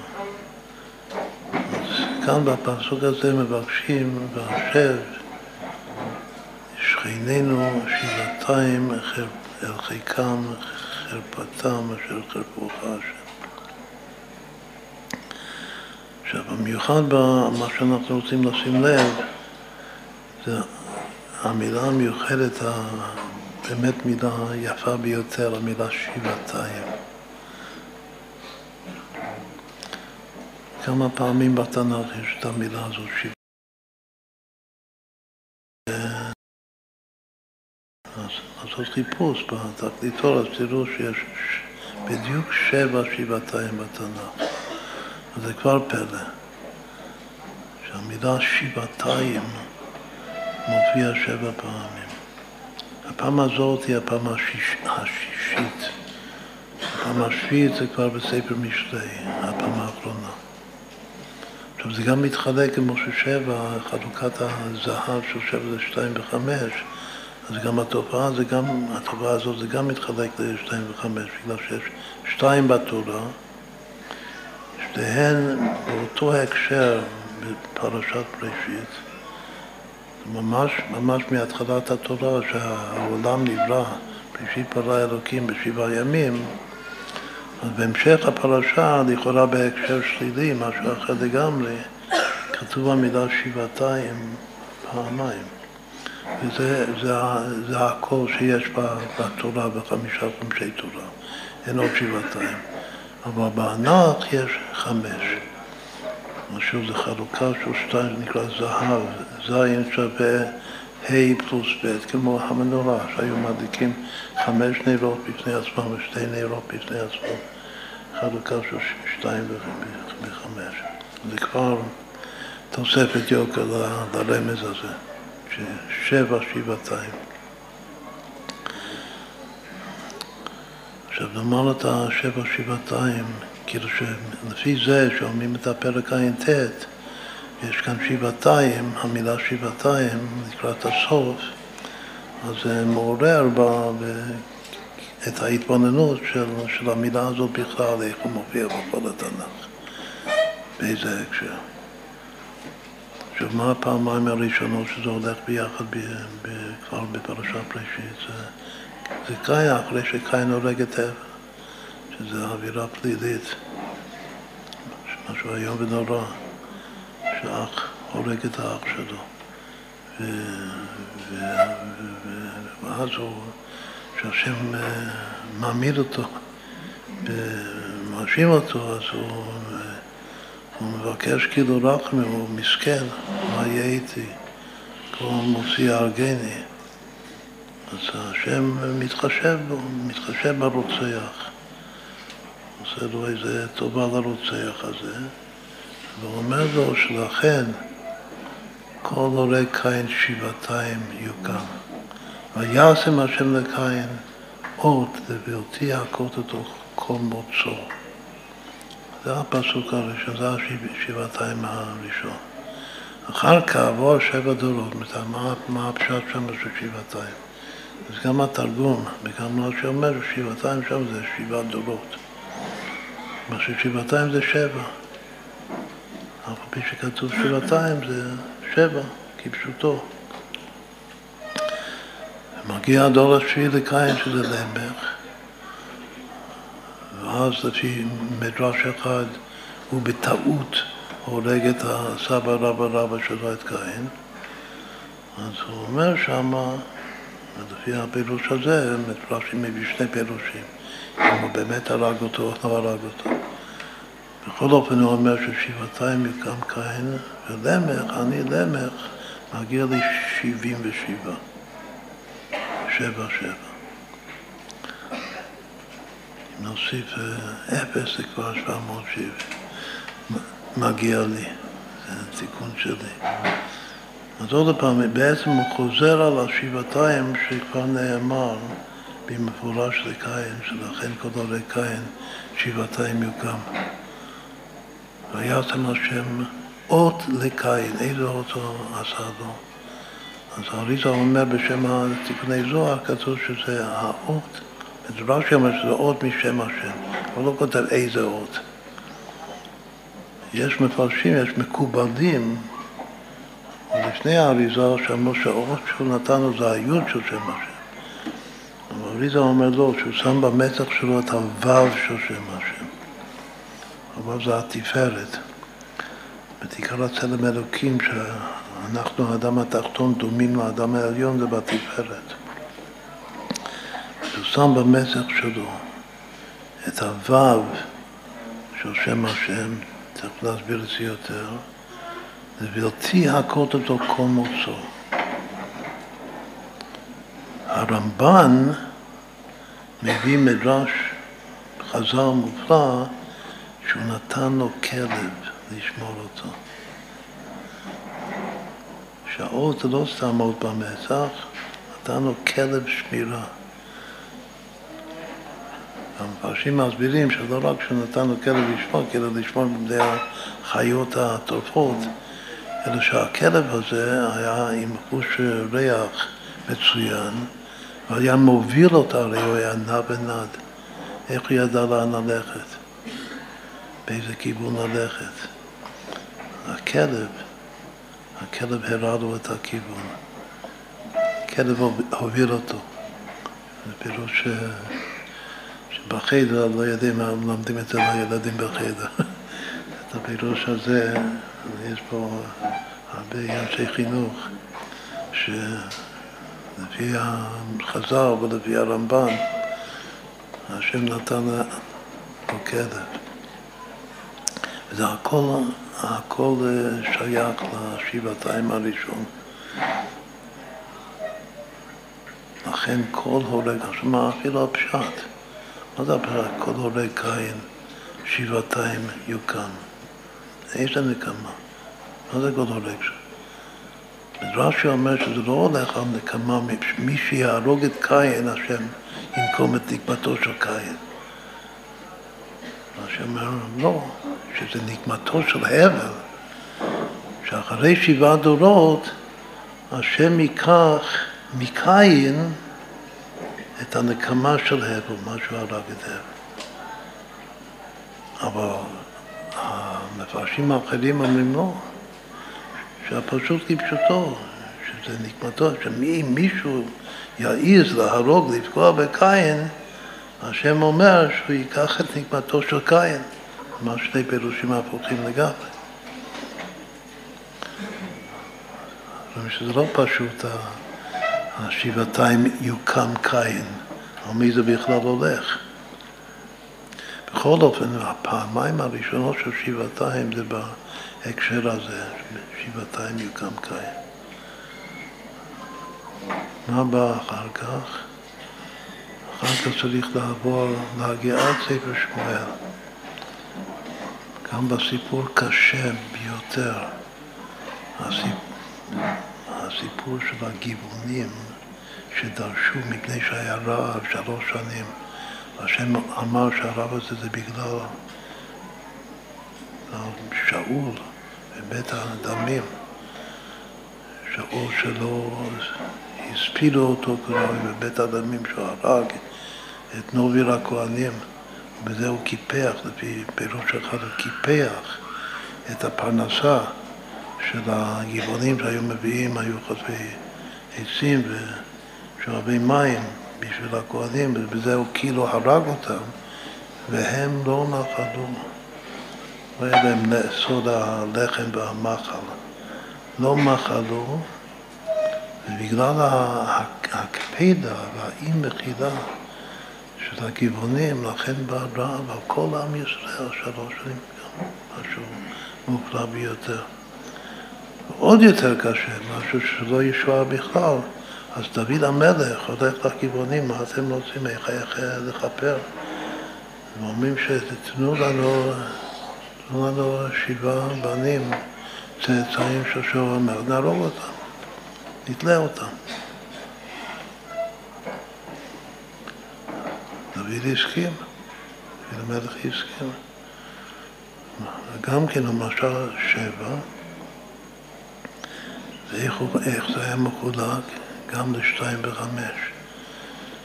שני בני רצפה, שפחת שאול, וחמש, חמשת בני מיכל, בת שאול. כלומר, שני בנים וחמישה נכדים. הוא חס על, מפיבושת בן יונתן, בגלל הברית, זה לא מסר אותו. הוא מסר שניים וחמש, שבעה צאצאים, בנים של שאול המלך. מה כתוב שם? ויתנם ביד הגבעונים והם ויוקיעום בהר, לפני השם בהר, וכתוב שם שבעתיים יחד. ויפלו, זה הלשון, ויפלו שבעתיים יחד. כל השבעתיים האלה נפלו ביחד, אבל יש שם פסוק קרי וכתיב. הכתיב, שזה עיקר העניין, עיקר הסוד, זה כתוב שבעתיים. אבל הקרי, איך קוראים לזה? שבעתם. אז יש כאן תופעה מיוחדת. בכל אופן, מה התוצאה, מה הפועל יצר של הסיפור הזה, אחרי שדוד המלך בעצמו מסר אותם, והרגו אותם. ואחר כך הוא גזר על הגבעונים שלא יבוא בכלל ישראל. למה? בגלל שאין להם רחמים. אין להם רחמים ואין להם אה, מחילה, והם כאילו מתעקשים, לא סולחים. הגבעונים לא עובדים בידי ישראל, אז זה שואה הקשר מאוד לא טוב, הסיפור הזה, ושם כתוב המילה שבעתיים. אז אם כן שבעתיים זה פעמיים זה אצל קין, שגם כן שהוא הורג את האח שלו, ואחר כך הפעם השלישית זה הגבעונים שהורגים את השבעה בנים של, של שאול המלך, וגם כן יש שם תופעה מיוחדת, מה הייתה הקפדה של הרעב שלוש שנים על, על שאול, והבית הדמים. אז יש פה דבר והיפוכו ביחד. השם מקפיד על הכבוד, כבודו וסרחונו, זה הביטוי. שבמשפט אחד הוא מקפיד על הכבוד של שאול, שלא הספילו אותו כראוי, ואת האווירה הכי גדולה של שאול, שהורג את נוביל הכהנים, שזה נקרא בית הדמים. כאילו הכל בנשימה אחת. בשביל שני הדברים האלה, בשביל כבודו של שאול, בשביל סרחונו של שאול, הוא מביא רעב על כל עם ישראל. שאול זה יחסית זה מלך של תוהו, לכן המלכות שלו לא התקיימה. אבל אותו קודם לתיקון, התיקון זה דוד המלך. ודוד המלך בעצמו בשביל לכפר על שאול, שהוא מאוד מכבד אותו, שהוא משיח השם. הוא צריך גם לעשות את האווירה הנוראה הזאת של למסור שבעה יהודים להרג, לא יומתו בנים הללו. אין כזה דבר שבנים מתים בשביל האווירה של האבות. בכל אופן היה בגלל התביעה של הגבעונים, כך הוא עשה. אז הוא בעצמו כאילו נקט באיזה מידה של תוהו בשביל לעשות תיקון. מכאן ושעוד הפעם המילה הזאת שבעתיים. איפה השבעתיים הבא, אחרי השבעתיים הזה, ויפלו שבעתיים שבעתם יחד. הפעם הבאה זה צריך לעבור כבר לספר ישעיהו, ושם זה כבר הפסוק הכי טוב. אז כבר התהפכה גמורה והיה אור הלבנה, זה מתאר את, את, את, את משיח, את העולם הבא, ימות המשיח, והיה אור הלבנה, קור החמה. באור החמה יש שבעתיים כאור שבעת הימים. זה כבר שבעתיים טוב, טוב מאוד. שבעתיים כאור שבעת הימים. עכשיו, המיוחד בשבעתיים, כמו שנסביר כאן, הוא שהיות שזה כל כך טוב, השבעתיים פה, אז לא מסתפקים בזה ששבעתיים זה שבע. הם רוצים להרבות, וירבה. אז או ששבעתיים שם זה 49 לפי רש"י, ואחר כך אור שבעת הימים זה עושה עוד כפול שבע, שזה כבר כצאת השמש בגבולתו פי 343, או שלכתחילה לפי התרגום, הפירוש, הפשט של שבעתיים שם, באותו פסוק זה 343, שבע פעמים שבע פעמים שבע. זה כבר השבעתיים בעצמו הוא משתבח ומשתנה. מה הפשט שלו, כמה זה המילה הזאת, מה המילה הזאת אומרת שבעתיים. הפעם החמישית והשישית זה שני פסוקים בספר תהילים. דווקא ספר תהילים זוכה לפעמיים שבעתיים. הפעם הראשונה שבעתיים זה בפרק י"ב, שכתוב ימות השם עמלות אורות, כסף צרוף, מעביר לארץ מזוקק שבעתיים. תמנות השם זה מזוקק שבעתיים. אז זה גם פסוק מאוד מאוד יפה ויפה, כי זה כסף צרוף. כסף זה כיסופים, זה חסד.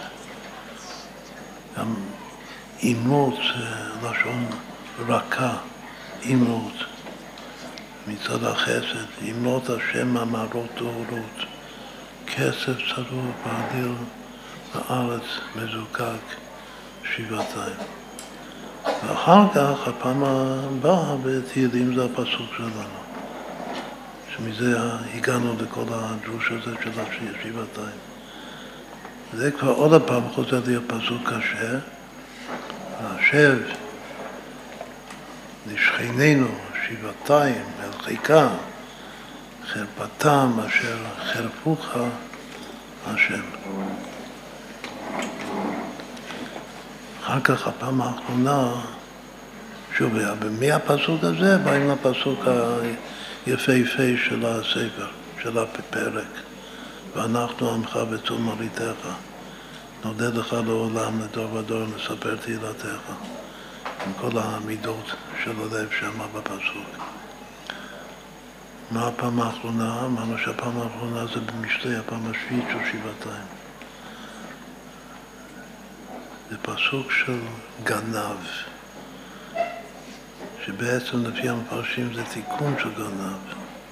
כתוב ונמצא ונמצא, כאשר מוצאים את הגנב, ונמצא ישלם שבעתיים. חידוש, מה זה ישלם? מאיפה ראינו בתורה שגנב משלם שבעתיים? גנב משלם כפר, ויש ארבע, וחמישה, אבל מה זה שבעתיים? אז עוד פעם, בנמצא ישלם שבעתיים את, עוד יותר, לא סתם שישלם שבעתיים הגנב הזה, את כל הון ביתו ייתן.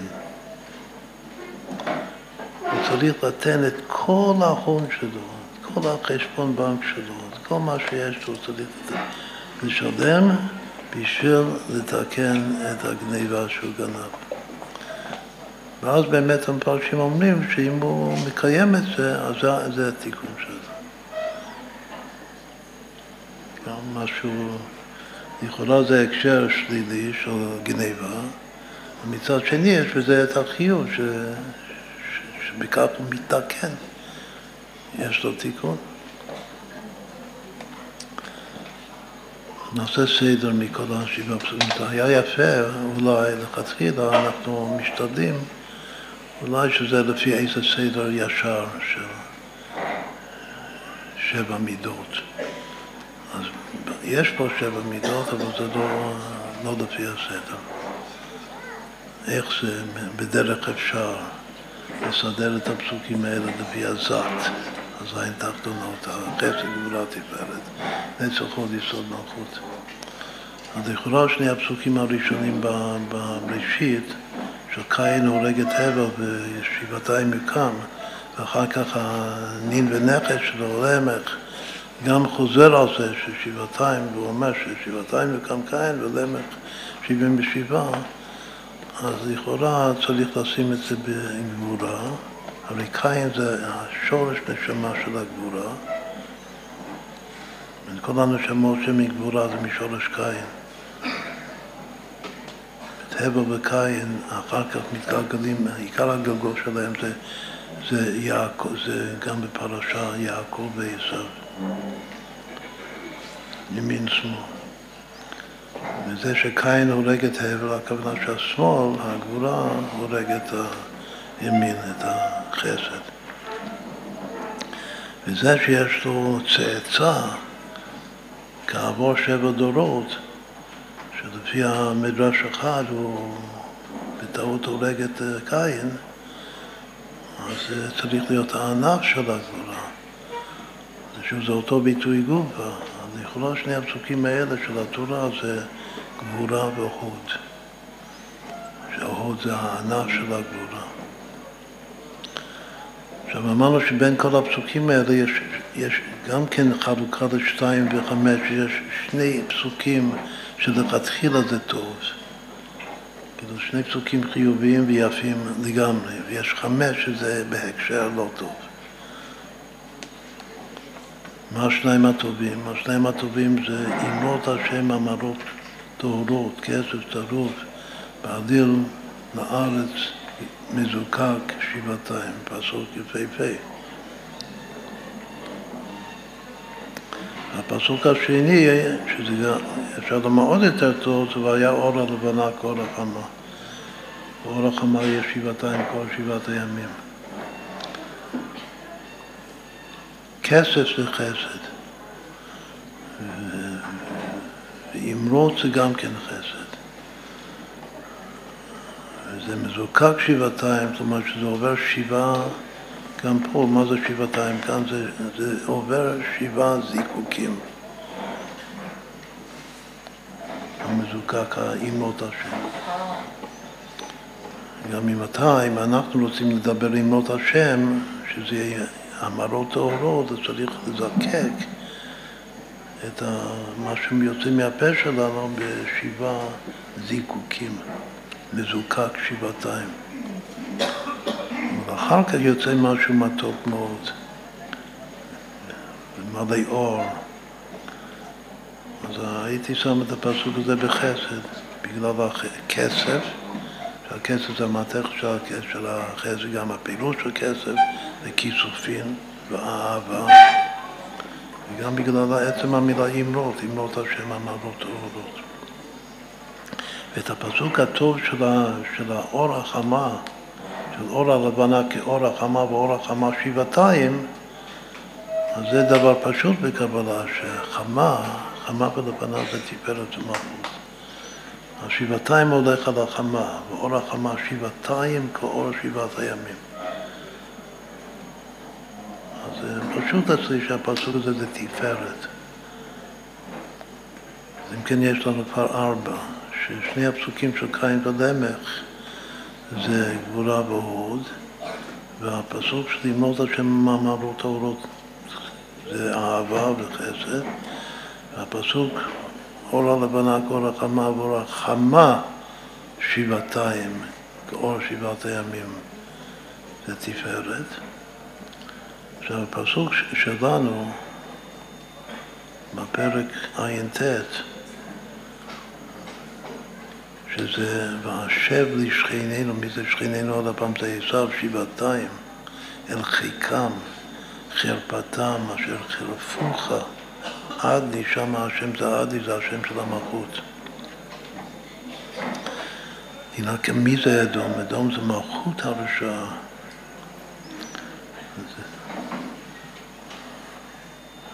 וצריך להינקם מהמלכות הרשעה.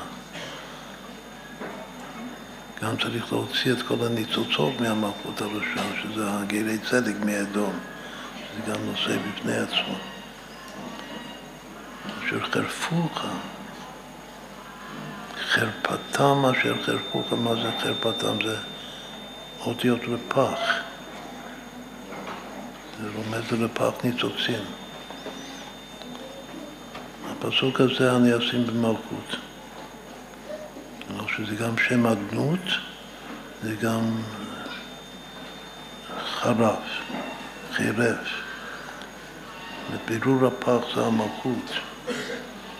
והבירור הפח כאן זה על ידי הנקמה, על פי פשט, על ידי נקמה באדום, שזה המלכות, מלכות הרשעה. אז מה נשאר לנו? נשאר הגנב ונשאר הגבעונים. הפסוק של הגנב זה בפירוש המפרשים מסבירים, במיוחד תסתכל, תסתכלו בפירוש הגר"א בפסוק, זה תיקון הדבר הזה, ונמצא, עצם הדבר שהוא נמצא זה כבר מתחיל להיות תיקון שמוצאים אותו, מגרדים אותו, חושפים אותו. ישלם שבעתיים, ישלם זה מלשון שלמות. ישלם שבעתיים, את כל הון ביתו ייתן. את כל ההון של הבית שלו ייתן. עושים גיאמטיה של כל הון ביתו, זה שווה תענוג, 23 בריבוע. את כל הון ביתו ייתן בשביל לכפר על הגניבה. גניבה עכשיו נאמר איך נעוץ עוד פעם, אמרנו שזה הפסוק האחרון, השבעתיים האחרון בתנ"ך. השבעתיים הראשון זה קין. קין גם היה גונב, היה גנב, חוץ מזה שהוא רצח. אבל גם על לא תרצח וגם על לא תגנוב. איפה היה גנב, מה הוא גנב?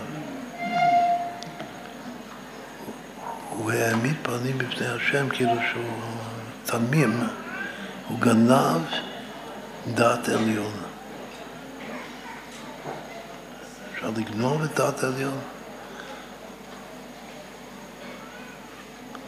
אנחנו כולנו בדקות, כל אחד שיעשה חשבון נפש, כאילו שכל אחד עומד להתפלל שמונה עשרה אז בעצם הוא גונב דעת עליון. זה לא רציני. כאילו שהוא עומד כך, ושוק צריך כך וכך, מוחא כפיים, עושה כל מיני דברים. הכל גניבה, הכל גניבת דעת. אז קודם כל צריך לחשוף את זה. אדם יבין שהוא כל הזמן גונב דעת עליון. ונמצא. עוד פעם, הפסוק הזה זה פסוק מעניין, זה מתחיל מהמילה ונמצא. ישלם שבעתיים. היסוד זה השיחה המפורסמת של הרבי הרש"ב, זה הפגם בשלמות, השלמות העצמית של האדם. והתיקון היסוד זה להחזיר את השלמות. אז כאן הישלם, כל המושג ישלם, גם שכתוב בתורה שניים ישלם, זה בשביל להחזיר את השלימות. לפעמים גניבה זה בתפארת, אבל כאן גניבה זה ביסוד. מי שגונב דעת עליון, מעמיד פנים לעצמו שהוא בסדר, שהוא צדיק, ובאמת זה בלוף. זה בלוף אחד גדול. אין פה חיות פנימי, מה שדיברנו קודם. אז התיקון שלו שישלם את השבעה, צריך להגיע לשלם שבעתיים. לא מספיק לו לא כפר ולא ד' וה', הוא צריך שבעתיים לשלם, ולא רק זה, את כל, כל התענוג שלו, זה כל החשבון בנק שלו, כל הכסף שלו וכל הבית שלו, הכל צריך למסור את זה. שזה בכל מאוד, כאילו בשביל לתקן את הגניבה הזאת, צריך לקיים בכל מאודיך, בכל ממוניך. עכשיו, הפסוק הזה נשים אותו ביסוד, שאם הוא מקיים את זה, זה תיקון, זה תיקון הברית. אז מה נשאר? נשאר הגיבונים בשביל נצח. למה שבעתיים יחד, ויפלו שבעתיים יחד, קודם אמרנו שהפגם שלהם שלא ריחמו. מה זה נצח בקדושה? כתוב נצח ישראל, לא ישקר ולא ינחם כי לא אדם הוא להנחם. מה זה להנחם? אני הוויה לא שניתי, זה לשנות דעת. נצח ישראל הוא, הוא עקשן של קדושה, עם קשה עורף. הוא עקשן על אלוקות, הוא מוכן למסור את הנפש על אלוקות.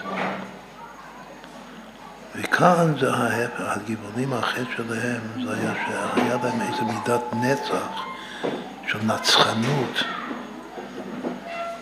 נגד שאול, נצח של אי יכולת לשנות את הדעה שלי. אני לא מוכן בשום פנים ואופן להתנחם. עוד פעם, להתנחם זה שינוי דעה. אז זה האנטי הגמור של הנצח של הקדושה. הנצח של הקדושה הוא גם עקשן מאוד גדול, כמו שראינו את זה את הרבי ואת כל הרבה צדיקים, עקשנות של קדושה. והנצח של הקליפה זה גם כן, זה נצחנות. זה גם נצחנות, כאילו האי יכולת לרחם זה בגלל הנצחנות המושרשת בעצם הנפש של הגוי הזה, הגיבורים. ולכן דוד המלך אומר שהם לא, הם לא יהודים, שלא יבואו בקהל. אז אם כן, עשינו פה קודם כל פרצוף יפה של, ה, של הש, השבע שבעתיים. עכשיו אמרנו שעוד דבר מאוד חשוב, שהמילה שבעתיים, הפשט של המילה שבעתיים זה, זה משתנה מפסוק לפסוק. יש פסוקים שהשבעתיים זה שבע. יש פסוקים, תסתכלו בפירוש הגר"א למשל על, על הפסוק של הגנב ונמצא, ישלם שבעתיים, הוא אומר שהוא מתחיל את הפעילות שלו שזה שבע, שהוא אומר שזה שבעה סוגים של גנבים, אבל אחר כך הוא, הוא, הוא אומר שפשט, כאילו שהפשט של מישבתי, הצורה הזאת, הצורה הלשונית הדיתוקית שבעתיים, הכוונה פעמיים שבע, שבע ועוד שבע. אחרת זה רק היה צריך לומר שבע, לא שבעתיים. מה זה שבעתיים? אז הוא אומר שהפשט של שבעתיים זה ארבע עשרה. כשמגיעים לפסוק של אור הלבנה כל רחמה אור רחמה שבעתיים, אז רש"י אומר שזה כבר שבע פעמים שבע. בגלל האור שבעת הימים הוא מוסיף עוד שבע, אבל שוב, התרגום אומר לכתחילה שזה שבע בחזקת שלוש. אז יש בעצם ארבעה פירושים מה זה הפשט של המילה שבעתיים, זה שבע או ארבע עשרה או ארבעים ותשע או שלוש מאות ארבעים ושלוש. גם כן משהו מיוחד מאוד. אבן עזר אומר שהוא הפשטן העיקרי, אומר בנחישות כדרכו בקודש, ששבעתיים זה שבע. זה לא ארבע עשרה ולא ארבעים ותשע ולא... ולא... מאיפה הוא יודע את זה ששבעתיים זה דווקא שבע?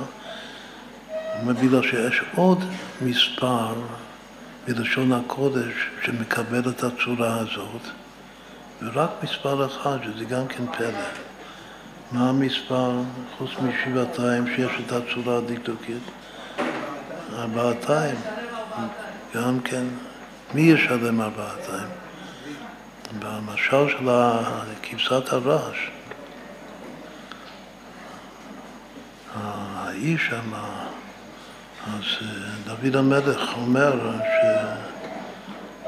שאת הכבשה ישלם ארבעתיים. מה זה שם הפעילות של ארבעתיים? זה, זה, ארבע או שזה שמונה או שזה שש עשרה או שזה שישים וארבע, אם זה היה לפי שבעתיים. וגם כן למה אין, אין מספר אחר שיש את הצורה הזאת. אפשר לחשוב שאולי הצורה הזאת של שתיים בסוף זה בגלל העין שבסוף המספר. אבל אם זה היה כך, היה צריך להיות גם כן תשעתיים. ולא מצאנו תשעתיים. אז צריך באמת אה, להתבונן למה דווקא ארבע ושבע יש את הצורה של האתיים, ארבעתיים. מה שם הפשט שישלם, ואת הכבשה ישלם ארבעתיים. אז רש"י כותב שזה ארבע, שזה הילד ואמנון ותמר ואבשלום. כאילו שדוד המלך, אתה האיש, אומר נתן, ואתה בעצמך חרצת את הדין לעצמך, שישלם ארבעתיים. מי זה ארבעתיים שהוא שלם? הילד של בת שבע, שהייתה הרע, הילד מת, ואמנון ותמר שניהם נחשבו מהארבעתיים ואבשלום. זה לא ארבעתיים שדוד שילם, חוץ מעוד אה, עונשים שהוא קיבל. זה, אז מה זה שם ארבעתיים? ככה אבן עזר מביא, ארבעתיים זה ארבע. שוב, זה לא, זה לא שמונה, זה לא שש עשרה, זה לא שישים וארבע, זה ארבע. אז כמו שארבעתיים זה ארבע, אז ככה צריך לומר ששבעתיים זה שבע, ולא יותר. אז עוד פעם, יש פה מגוון של ארבע, ארבעה פירושים, שאלו ואלו דברי אלוקים חיים. מה זה, מה, הפיר, מה הפשט של שבעתיים? שבע, ארבע עשרה. וכך כנראה שבכל מספר ומספר בכוח, בפוטנציאל, יש את ארבע דרגות האלה, ארבע אפשרויות. כמו שאמרנו קודם, שלפי זה שלוש, אין שלושתיים. בכל אופן, שלוש יכול להיות שלוש, או שש, או תשע, או עשרים ושבע. אפשר היה ללכת הלאה בחזקות. אבל ככה נסתפק, כאילו ככה התורה מסתפקת. נעשה פה סדרה. עם שבע, שבעתיים, זה או שבע או ארבע עשרה או ארבעים ותשע או שלוש מאות ארבעים ושלוש. מה היה המספר הבא בסדרה? סדרה זה לקחת הפרישים, וכאן יש ארבעה מספרים, וזה סדרה של שלושה מימדים. זאת אומרת שצריך לקחת הפרישים, והפרישים של ההפרישים, והפרש, ועוד הפרש. ואז מגיעים לבסיס שמוביל את הסדרה. והבסיס, אם תעשו את ההפרישים האלה, אז תראו שהבסיס של 7, 14, 49, 343 הבסיס זה 231 רדה, רדה שערים, שהוא בעצמו המשולש של 21, שזה כן, זה מספר הקבוצות של שתי אותיות, מה שנקרא שערים של לשון הקודש, שבהם ברדה שערים השם ברא את העולם. אז הרדה כאן זה הבסיס של הסדרה הזאת, של השבעתיים, נקרא לזה סדרת שבעתיים. ואז אפשר לחשב את המספר הבא, שזה בעצם המספר החמישי, המשיחי בסדרה, ואז תראו שהמספר הבא בסדרה הזאת זה 1127, שזה 49 שהיה לנו כבר, 49 זה כפול 23. המספר הזה הוא מספר מאוד מאוד חשוב בתורה, בגלל שהוא שווה בדיוק פסוק שלפי רש"י הפסוק של עמוז בהשם אחד. כל פעם שמייחדים את השם, אז השם אחד זה והיה השם למלך על כל הארץ, ביום ההוא יהיה השם אחד לשמו אחד. זה המספר הבא שיוצא מסדרת השבעתיים. גם כן יפה. עכשיו, בשביל לסיים את זה, אז עוד לא עשינו את הגרמטיה של המילה שבעתיים. אם שבעתיים זה כל כך מעניין ומיוחד, אז כמה שווה שבעתיים? שבעתיים שווה 822, 822. מה אומר המספר הזה? בשבעתיים יש שש אותיות, אז נראה אם יש ערך ממוצע לכל אות. שבעתיים. כן, תחלקו את 822 ל-6, מה קיבלת? מה? קיבלת 137, המספר הכי חשוב היום בפיזיקה. הקבוע של המבנה הדק, שכל חוקי הקוונטום זה לפי המספר הזה, שהוא שווה בתורה או שווה קבלה. הוא גם שווה מוצא, כלומר שהערך הממוצע של כל אות כאן זה קבלה, זה 137. זה שש פעמים קבלה, 822. מה המילה המיוחדת? אמרנו את זה הרבה פעמים, מה המילה המיוחדת של שש פעמים 137? שזה שבעתיים. זה המילה אומרת, המילה תוהו, קודם תוהו ואחר כך תיקון, כמו שדיברנו קודם. תוהו זה שלוש פעמים 137. שבעתיים זה כבר תוהו, זה פעמיים תוהו, זה תוהו תוהו, זה שש פעמים.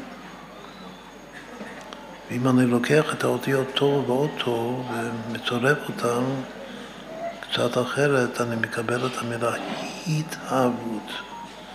הרי תור שווה יש מאין. פעמיים תור זה גם יש מאין וגם עין מיש. וביחד זה המילה התאהבות. יש התאהבות שלו, שכל דבר נברא בעולם, הוא מתהווה. והפעולה הזאת של התאהבות זה מכוח שבעתיים. שבעתיים זה שבעת ימי בראשית. כאור שבעת הימים, מה זה כאור שבעת הימים? שבעת ימי בראשית. אבל הכי פלא הוא שהפעם הראשונה, הכל הולך אחר הפתיחה, כתוב לכן כל עולה קין שבעתיים יוקם וישם השם אות לקין לבלתי הכות אותו כל מוצו. הסיום של הפסוק, החותם של הפסוק, המילה מוצו, מ"ם צדיק א' ו'. כמה זה שווה? זה שווה 137. כלומר שזה הערך הממוצע של כל אות במילה התהוות. ביחד, יחד שבעתיים מוצו. הרי כל השבעתיים הזה זה בגלל שהוא התלונן. וטען בפני השם שכל מוציא יהרגני. לחבר את זה עם הפסוק האחרון של הגנב, אמרנו ששם המיוחד שהוא מתחיל ונמצא. שניהם זה למצוא מישהו. למצוא את קין או למצוא את הגנב, שבעצם אמרנו שקין בעצמו הגנב. אז מוצור שם בסיום הפסוק זה קבלה אחת, והתערבות זה שש קבלה פיח זה שבע. מה זה שבע פעמים קבלה, שבע פעמים 137, זה גם צריך להקל את זה. אך בצלם יתהלך איש. אם נחזור לפסוק והוא רק יכפר עוון, אז כתוב שהי"ג מידות זה י"ג תיקוני דיקנה. בסוד הדיקנה יש שני דברים, יש שני דברים בכוח הדיקנה, לכן צריך, אה, כמו שאתה נותן לי פוסק, מאוד מאוד להקפיד, להקפיד על הזקן ולא לנגוע בזקן. הזקן עושה שני דברים. לפעמים אומרים שהזקן זה הצלם אלוקים של ה... של... אבל הצלם מסביר שזה הרבה יותר עכשיו מתקבל על הדעת שהזקן מגלה בתוך כל איברי הגוף את הצלם אלוקים שלו. צלם אלוקים זה כל הגוף של האדם, בצלם אלוקים. אז למה אומרים שהזקן זה הצלם אלוקים? אז הוא מסביר שהזקן שיש בו י"ג תיקוני דיקנה, הי"ג תיקונים האלה, שזה י"ג מידת הרחמים, זה בעצם בא בשביל לגלות, את ה... להאיר את הצלם אלוקים שיש בכל השיעור קומה של היהודי. וביחד עם זה ידוע הסיפור המפורסם של הרבי המהר"ל הרופא הפשוט, שלא ידע הרבה רפואה, אבל היה מרפא והיה עוזר לאנשים. כשהרבי המהר"ל שאל אותה איך הוא מצליח, הרי הוא לא בקיא ברפואה כל כך. אז הוא אומר שבא לפניי חולה, אני מתבונן בו, מסתכל עליו, ואני עושה ככה כמה פעמים, היה לו זקן ארוך. עושה ככה כמה פעמים בזקן, ואז לפי מה שבא לי, אז אני אומר לו מה, איזה תרופה לקחת, מה לעשות. הרבי אמר ששמעת מאוד נהנה, מאוד אה, מבסוט מהתשובה הזאת, והוא הסביר לו שזה שאתה, העיקר, העיקר הרפואה זה בא מזה שאתה עושה ככה לזקן. הוא לא תלש שום שיער, הוא רק עשה ככה ככה. וכשאתה עושה ככה בזקן, אז אתה מעורר את י"ג מידות הרחמים. לכן כתוב, שני הדברים האלה, זה כתוב על הפסוק והוא רחום. והוא רחום, הפסוק הזה, זה מגלה את הצלם, וביחד עם זה, זה מעורר י"ג מידות הרחמים על האדם.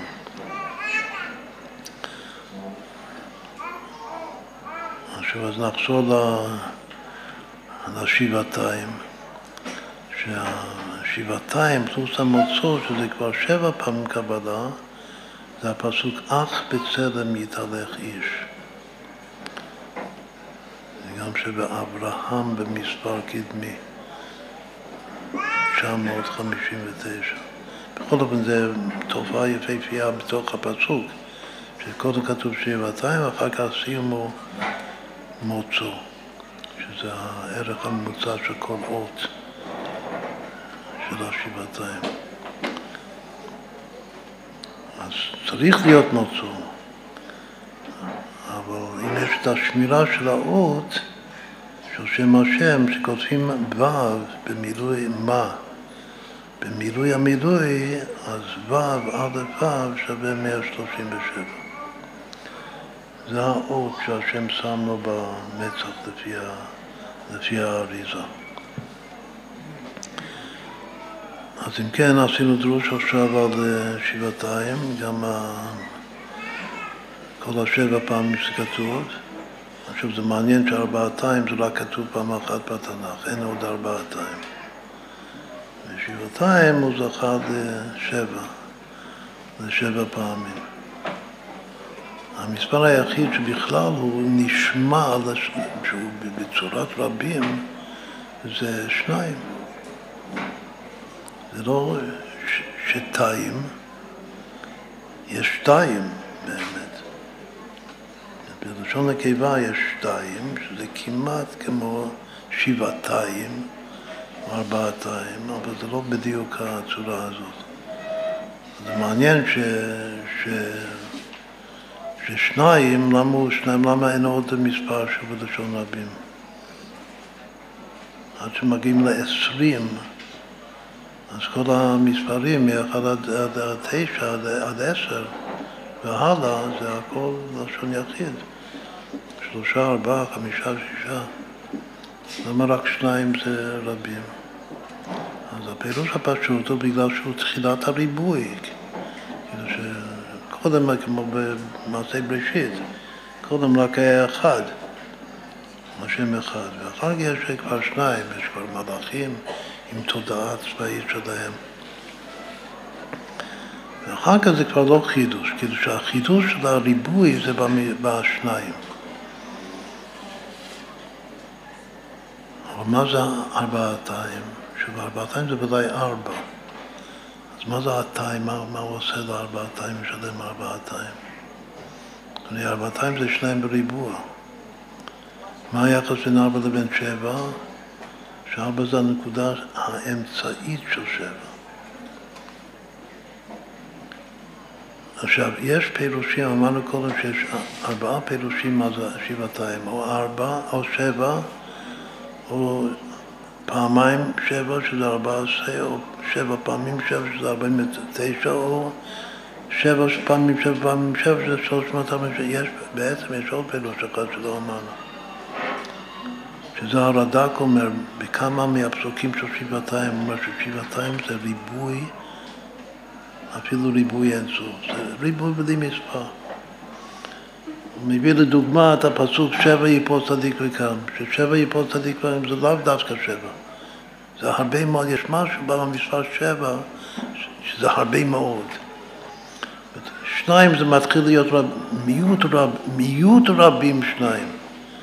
שניים זה כבר רבים, אבל זה המיעוט של הרבים. ארבע זה כבר שתיים בריבוע, שזה עוד יותר רבים, שניים שהם ארבע. אבל תכלית הריבוי, שזה הרבה מאוד עד, הרבה בלי סוף, זה דווקא שבע. זה נקודת שביעין חביבין. יש משהו בשבע שהוא ריבוי עד אינסוף. ממש בעצם יש חמישה פירושים לשבעתיים. או שבע או ארבע עשרה או ארבעים ותשע, שלוש מאות ארבעים ושלוש או אין סוף. כאילו בלי גבול. אז אם כן הצורה הזאת בעצם זה בא להרבות את הריבוי. ובסוף הריבוי מתחבר עם האחדות הפשוטה, בגלל שהריבוי לא סותר. זה הסוד של האמונה שלנו באחדות פשוטה, שהריבוי לא סותר את האחדות הפשוטה. האחדות סתם זה כן סותר. האחדות הפשוטה של הקדוש ברוך זה לא סותר. זה גם כן טמון בסוד המילה הזאת שבעתיים, ולכן כל השביעים חביבים. אז זה עד כאן לחיים לחיים.